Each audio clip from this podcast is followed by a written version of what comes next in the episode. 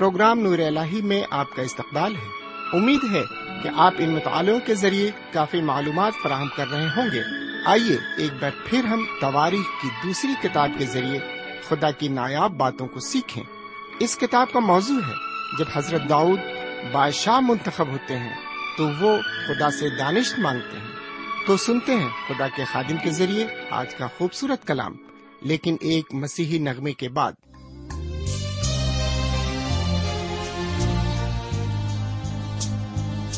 میرے مالک میرے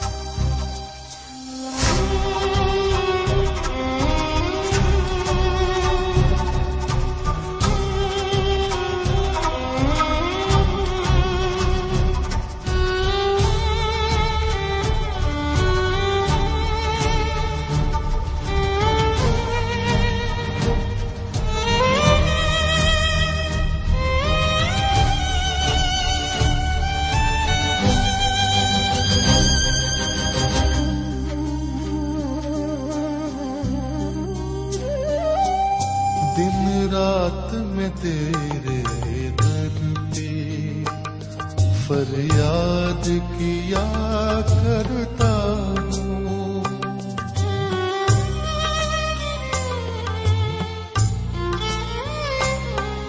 محروم میں رہ جاتا ہوں۔ میں کچھ بھی نہیں پاتا ہوں۔ دنیا میں نہیں، میری میں تو کیڑا ہوں دھرتی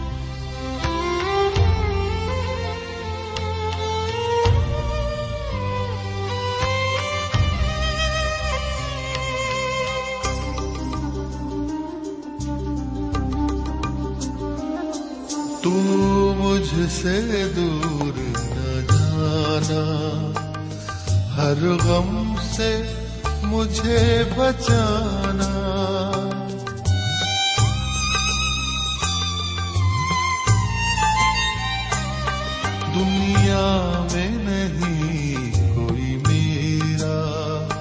مجھ کو ہے آسرا تیرا۔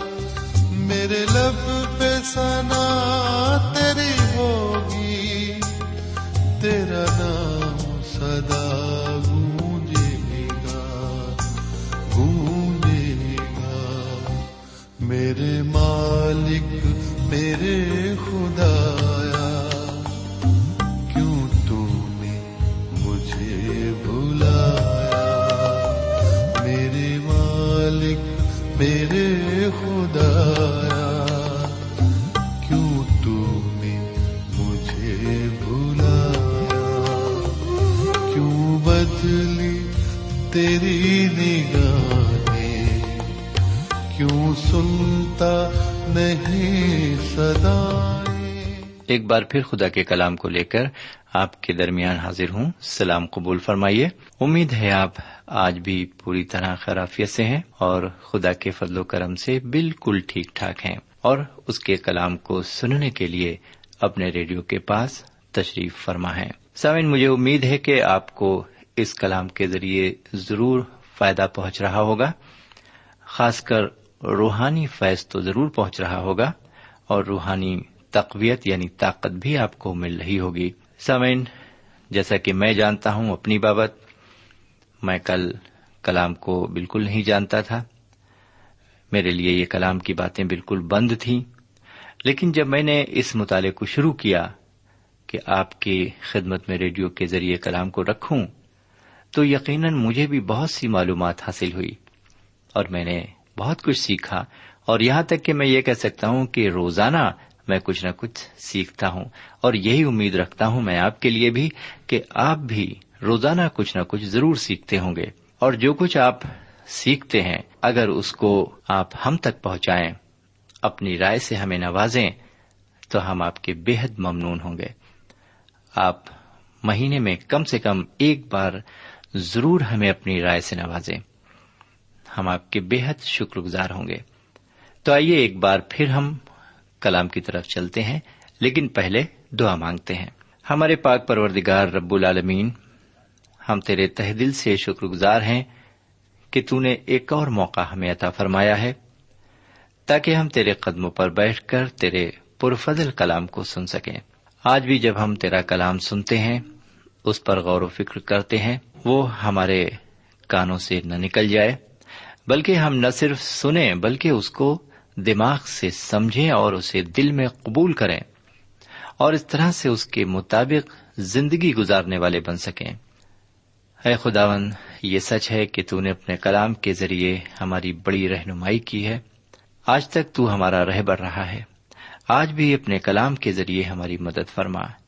ہم اس کے ایک ایک لفظ کو اچھی طرح سمجھ سکیں۔ یہ دعا ہم اپنے سرکار دو عالم جناب سیدنا یسو مسیح کے وسیلے سے مانگتے ہیں۔ آمین۔ سوئن پچھلے پروگرام میں ہم نے تواریخ کی دوسری کتاب کے تیرہویں باپ کا مطالعہ کیا تھا۔ اس مطالعے کے تحت ہم نے حضرت سلیمان کے پوتے ابیا کے متعلق کچھ باتیں دیکھی تھیں۔ آج ہم آپ کی خدمت میں اس کتاب کے چودہویں باپ کو پیش کریں گے اور اس باپ کے تحت ہم ایک اور نئے بادشاہ کی بابت کچھ باتیں دیکھیں گے۔ ہم نے پچھلے دنوں دیکھا تھا کہ حضرت سلیمان کے بیٹے رہوبام کی دور حکومت میں اسرائیلی دو حصوں میں تقسیم ہو گئے تھے۔ ایک حصہ اسرائیلی کہلایا اور دوسرا حصہ یہودا کہلایا۔ یہودا کو حضرت داؤد کا گھرانہ بھی کہا گیا۔ اسی لیے اس قبیلے میں بادشاہت حضرت داؤد کے خاندان میں ہی چلی آ رہی ہے۔ حضرت داؤد کے بعد حضرت سلیمان حضرت سلیمان کے بعد جناب رہوبام جو ان کے بیٹے تھے، اور رہوبام کے بعد ابیا، یہ رہوبام کے بیٹے تھے، اور اب ابیا کے بعد ہم ان کے بیٹے آسا کے بارے میں پڑھتے ہیں۔ اب ابیا کے مرنے کے بعد ان کے بیٹے آسا کو بادشاہ بنا دیا گیا ہے۔ سمن اس سے پہلے کہ ہم آسا کے متعلق کچھ معلومات حاصل کریں، ہم ایک عبارت پڑھیں گے۔ یہ عبارت اس کتاب کے چودہویں باپ کی پہلی آیت سے لے کر پندرہویں آیت تک ہے۔ یہاں اس طرح لکھا ہوا ہے۔ یہاں اس طرح لکھا ہوا ہے، اگر آپ کے پاس بائبل شریف ہے تو آپ بھی اس میں دیکھ سکتے ہیں۔ اور ابیا اپنے باپ دادا کے ساتھ سو گیا اور انہوں نے اسے داؤد کے شہر میں دفن کیا اور اس کا بیٹا آسا اس کی جگہ بادشاہ ہوا۔ اس کے دنوں میں دس برس تک ملک میں امن رہا اور آسا نے وہی کیا جو خداون اس کے خدا کے حضور بھلا اور ٹھیک تھا۔ کیونکہ اس نے اجنبی مذہبوں اور اونچے مقاموں کو دور کیا اور لاٹوں کو گرا دیا۔ اور یسیرتوں کو کاٹ ڈالا اور یہودا کو حکم کیا کہ خداون اپنے باپ دادا کے خدا کے طالب ہوں اور شریعت اور فرمان پر عمل کریں۔ اور اس نے یہودا کے سب شہروں میں سے اونچے مقاموں اور سورج کی مورتوں کو دور کر دیا اور اس کے سامنے سلطنت میں امن رہا اور اس نے یہودا میں فصیل دار شہر بنائے۔ کیونکہ ملک میں امن تھا اور ان برسوں میں اسے جنگ نہ کرنا پڑا کیونکہ خداون نے اسے امان بخشی تھی۔ اس لیے اس نے یہودا سے کہا کہ ہم یہ شہر تعمیر کریں اور ان کے گرد دیوار اور برج بنائیں اور پھاٹک اور اڑبنگے لگائیں۔ یہ ملک ابھی ہمارے قابو میں ہے کیونکہ ہم خداون اپنے خدا کے طالب ہوئے ہیں۔ ہم اس کے طالب ہوئے اور اس نے ہم کو چاروں طرف اما بخشی ہے۔ سو انہوں نے ان کو تعمیر کیا اور کامیاب ہوئے۔ اور آسا کے پاس بنی یہودا کے تین لاکھ آدمیوں کا لشکر تھا جو ڈھال اور بھالا اٹھاتے تھے اور بنیامین کے دو لاکھ اسی ہزار تھے جو ڈھال اٹھاتے اور تیر چلاتے تھے۔ یہ سب زبردست سورما تھے۔ اور ان کے مقابلے میں زارا کوشی دس لاکھ کی فوج اور تین سو رتھوں کو لے کر نکلا اور مریسا میں آیا۔ اور آسا اس کے مقابلے کو گیا اور انہوں نے مریسا کے بیچ صفاتا کی وادی میں جنگ کے لیے صف باندھی۔ اور آسا نے خداون اپنے خدا سے فریاد کی اور کہا، اے خداون زوراور اور کمزور کے مقابلے میں مدد کرنے کو تیرے سوا اور کوئی نہیں۔ اے خداون ہمارے خدا، تو ہماری مدد کر، کیونکہ ہم تجھ پر بھروسہ رکھتے ہیں اور تیرے نام سے اس امبے کا سامنا کرنے آئے ہیں۔ تو اے خداون ہمارا خدا ہے، انسان تیرے مقابلے میں غالب ہونے نہ پائے۔ بس خداون نے آسا اور یہودا کے آگے کوشیوں کو مارا اور کوشی بھاگے۔ اور آسا اور اس کے لوگوں نے ان کو جرار تک رگیدا اور کوشیوں میں سے اتنے قتل ہوئے کہ وہ پھر سنبھل نہ سکے۔ کیونکہ وہ خداون اور اس کے لشکر کے آگے ہلاک ہوئے اور وہ بہت سی لوٹ لے آئے۔ اور انہوں نے جرار کے آس پاس کے سب شہروں کو مارا، کیونکہ خدا ان کا خوف ان پر چھا گیا تھا۔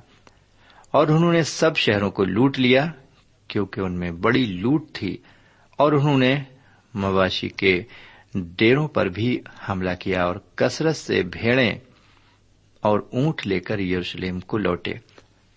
یہاں پر یہ عبارت ختم ہوتی ہے۔ سوئن جب ہم اس باپ پر غور کرتے ہیں تو ہم یہودا کی حکومت میں آسا کے ذریعے ایک بیداری کو آتے ہوئے دیکھتے ہیں۔ جی ہاں ایک بیداری کو آتے ہوئے دیکھتے ہیں۔ شاید خدا ہمیں یہاں پر روحانی بیداری کے متعلق کچھ سکھانا چاہتا ہے۔ بہرکیف آسا بادشاہ یہودا کے ان پانچ بادشاہوں میں سے ایک ہے، جس کو خدا نے جنوبی یہودا میں بیداری لانے کے لیے استعمال کیا۔ اس کے برعکس یہ بھی ظاہر ہے کہ اسرائیل کی شمالی حکومت میں کبھی بیداری نہیں آئی۔ وہاں کل انیس بادشاہ ہوئے۔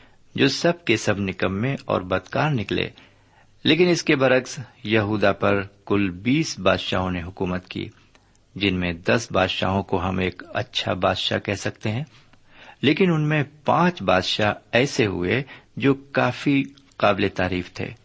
ان کے نام تھے آسا، یہوسفت، یواز ہسکیا اور یوسیا یہ پانچ بادشاہ کافی قابل تعریف تھے۔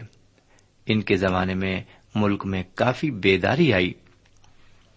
سامن یہ آسا بادشاہ یہودا کی حکومت میں پہلا بادشاہ ہے، جس کی دور حکومت میں ملک میں بیداری آئی۔ اس کی دور حکومت میں دس سال تک مسلسل امن اور اطمینان قائم رہا۔ لیکن اس کی حکومت میں کیوں امن و امان قائم رہا؟ اس کی بابت ہمیں دوسری اور تیسری آیت میں کچھ باتیں پڑھنے کو ملتی ہیں۔ دوسری آیت میں لکھا ہے کہ اس نے وہی کام کیا جو خدا کے حضور بھلا اور ٹھیک تھا۔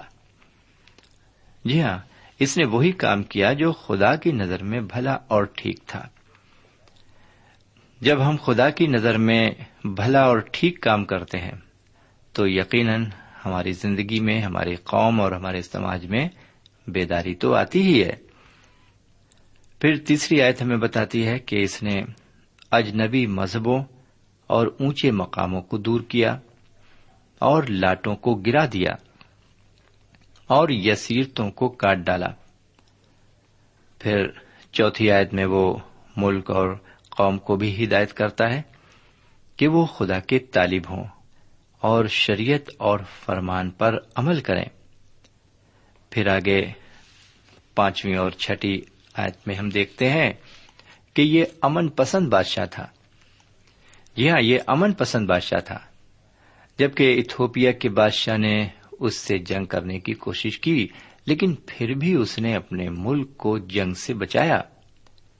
اس طرح یہودا کی حکومت امن کی سانس لے سکی۔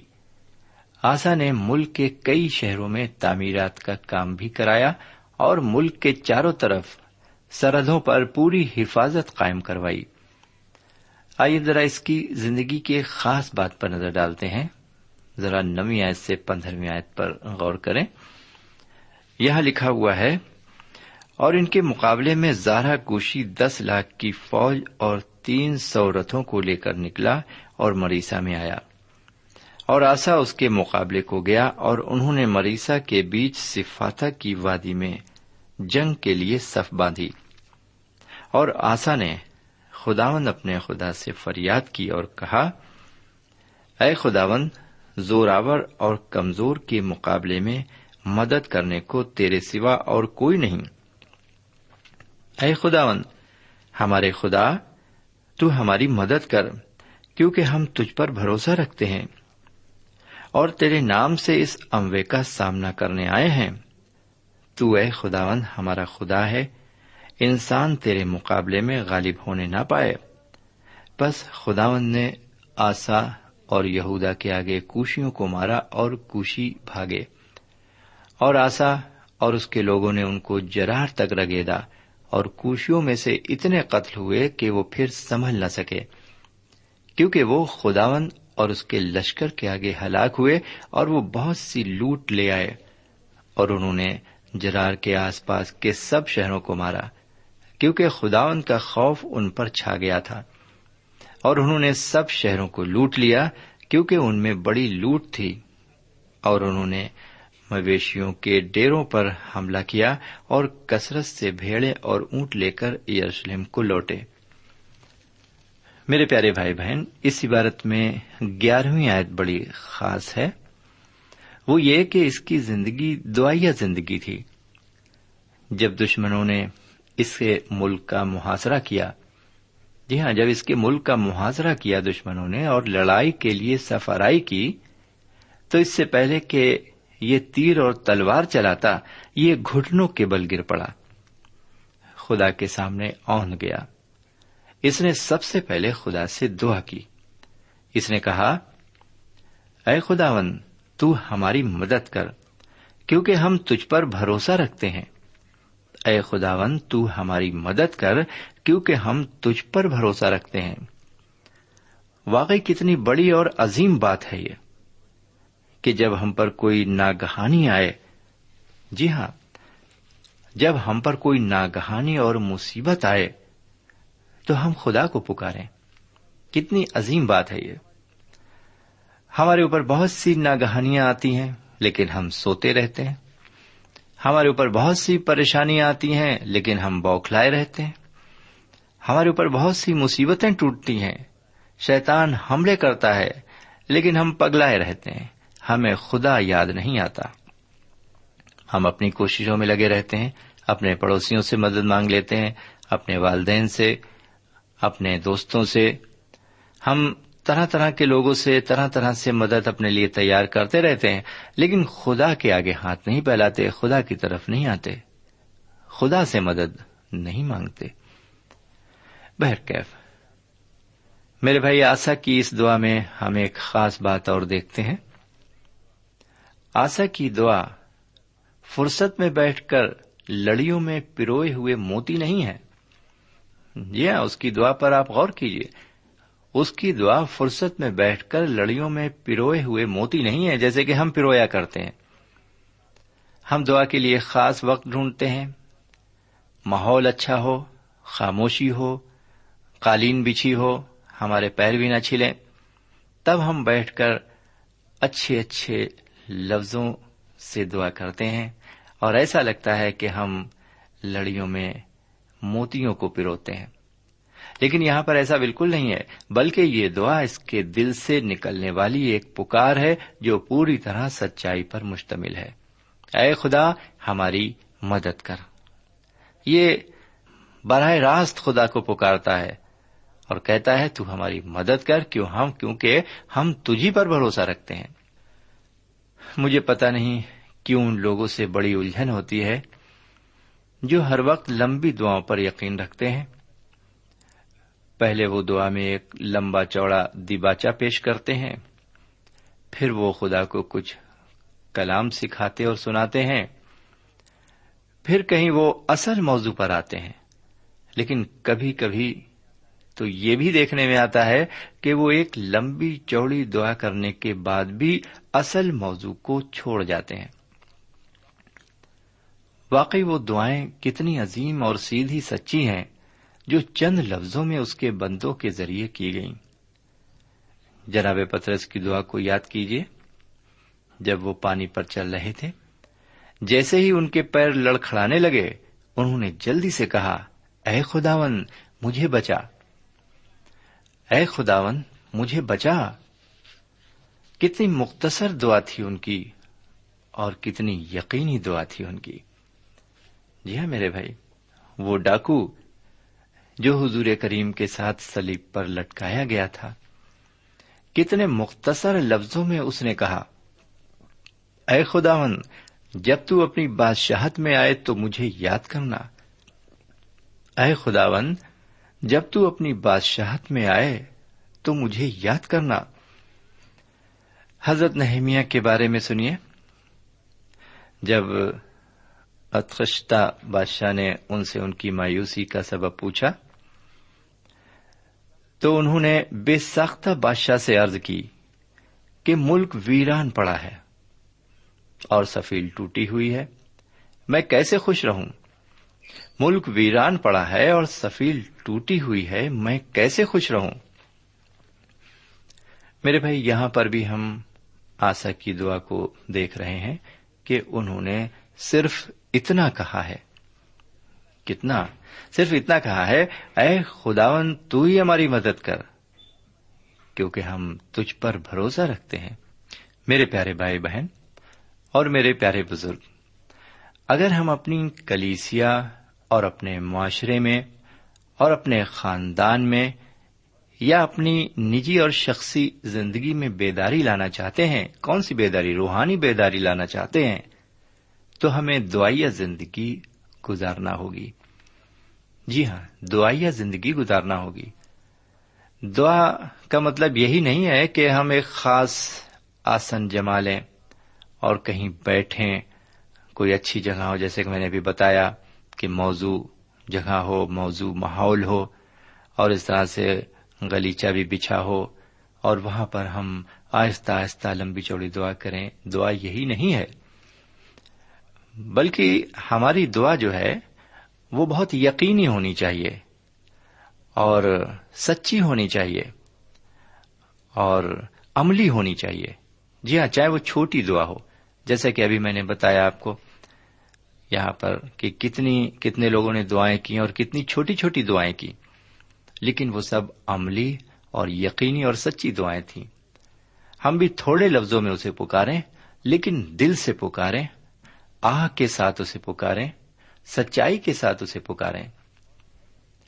اور ایسی دعائیں زندگی جو بیکار کی بکواس پر مشتمل نہ ہو، ایسی دعائیں زندگی گزاریں۔ بلکہ دل کی گہرائی پر مشتمل ہو، ایسی دعائیں زندگی ہماری ہونی چاہیے، جو سیدھی، سچی اور مختصر ہو۔ مجھے امید ہے کہ آپ دعا کے مفہوم کو اچھی طرح سمجھ گئے ہوں گے۔ میں یہ نہیں کہتا کہ آپ لمبی دعائیں نہ کریں۔ ان کا بھی ایک موقع ہے۔ جی ہاں اب جب آپ فرصت کے لمحات میں ہیں، رات کو سونے سے پہلے آپ کے پاس وقت ہے، آپ لمبی دعائیں کیجیے۔ جی ہاں بہت دیر تک آپ خدا کو یاد کرتے رہیے، لیکن وہ آپ کی شخصی دعا ہوگی۔ لوگوں کے ساتھ جب آپ دعا کرتے ہیں مجمے میں جب آپ دعا کرتے ہیں، مصیبت کے وقت جب آپ دعا کرتے ہیں پریشانی میں جب آپ دعا کرتے ہیں تو اس وقت آپ کی دعا مختصر اور یقینی ہونی چاہیے۔ سامعین، مجھے امید ہے کہ آپ دعا کے مفہوم کو بالکل سمجھ گئے ہیں۔ میرے بھائی، ایسی دعائیں ہم ہر جگہ پر کر سکتے ہیں۔ ہم چلتے پھرتے، اٹھتے بیٹھتے، کھاتے پیتے اور کام کرتے وقت بھی ایسی دعائیں کر سکتے ہیں۔ تو آئیے اس وقت بھی ہم یہ کہیں کہ اے خداون ہمارے ایمان کو بڑھا اور ہمیں بیدار کر۔ اے خداون ہمارے ایمان کو بڑھا اور ہمیں بیدار کر۔ آمین۔ سمعین اب آج کا مطالعہ ہم یہیں پر ختم کرنا چاہتے ہیں، کیونکہ وقت بھی ختم ہو چکا ہے۔ ہمیں یقین ہے کہ آپ نے آج کے مطالعے کے ذریعے ضرور روحانی تقویت حاصل کی ہے۔ آپ کو ضرور روحانی فیض پہنچا ہے۔ اور آپ نے کچھ نہ کچھ ضرور سیکھا ہے اور خاص کر دعا کے معاملے میں تو آپ نے ضرور کچھ نہ کچھ سیکھا ہے۔ خدا آپ کو ہدایت فرمائے۔ یہاں پر ہم آپ کو الوداع کہتے ہیں اور ایک بار پھر آپ سے یہی وعدہ کرتے ہیں کہ زندگی بخیر رہی تو اگلے پروگرام میں پھر ملنے کا وعدہ کرتے ہیں۔ تب تک کے لیے ہمیں اجازت دیجیے۔ خدا حافظ۔ سامعین اس مطالعے سے آپ کو روحانی تقویت حاصل ہوئی ہوگی۔ ہمیں یقین ہے، آپ اپنے تاثرات سے ہمیں ضرور نوازیں گے۔ ہم آپ کے خط کے منتظر رہیں گے۔ ہمارا پتا ہے۔ پروگرام نور ال post box number one five seven five Sialkot Pakistan. پتا ایک بار پھر سن لیں۔ پروگرام نور ال پوسٹ باکس نمبر ایک پانچ سات پانچ سیال کوٹ پاکستان۔ اب آپ ہم سے ٹیلی فون اور ای میل سے بھی رابطہ قائم کر سکتے ہیں۔ ہمارا ٹیلی فون نمبر ہے nine two three four four six four zero four five seven eight. نو دو تین چار چار چھ چار صفر چار پانچ سات آٹھ۔ ہمارا ای میل پتا ہے۔ N A M three nine four nine eight hotmail dot com N A M three nine four nine eight hotmail dot com ہمارے پروگرام کا وقت اب یہیں پر اختتام پذیر ہوتا ہے۔ اگلے پروگرام میں خدا کے کلام کے ساتھ پھر ملیں گے۔ تب تک کے لیے اجازت دیں۔ خدا حافظ۔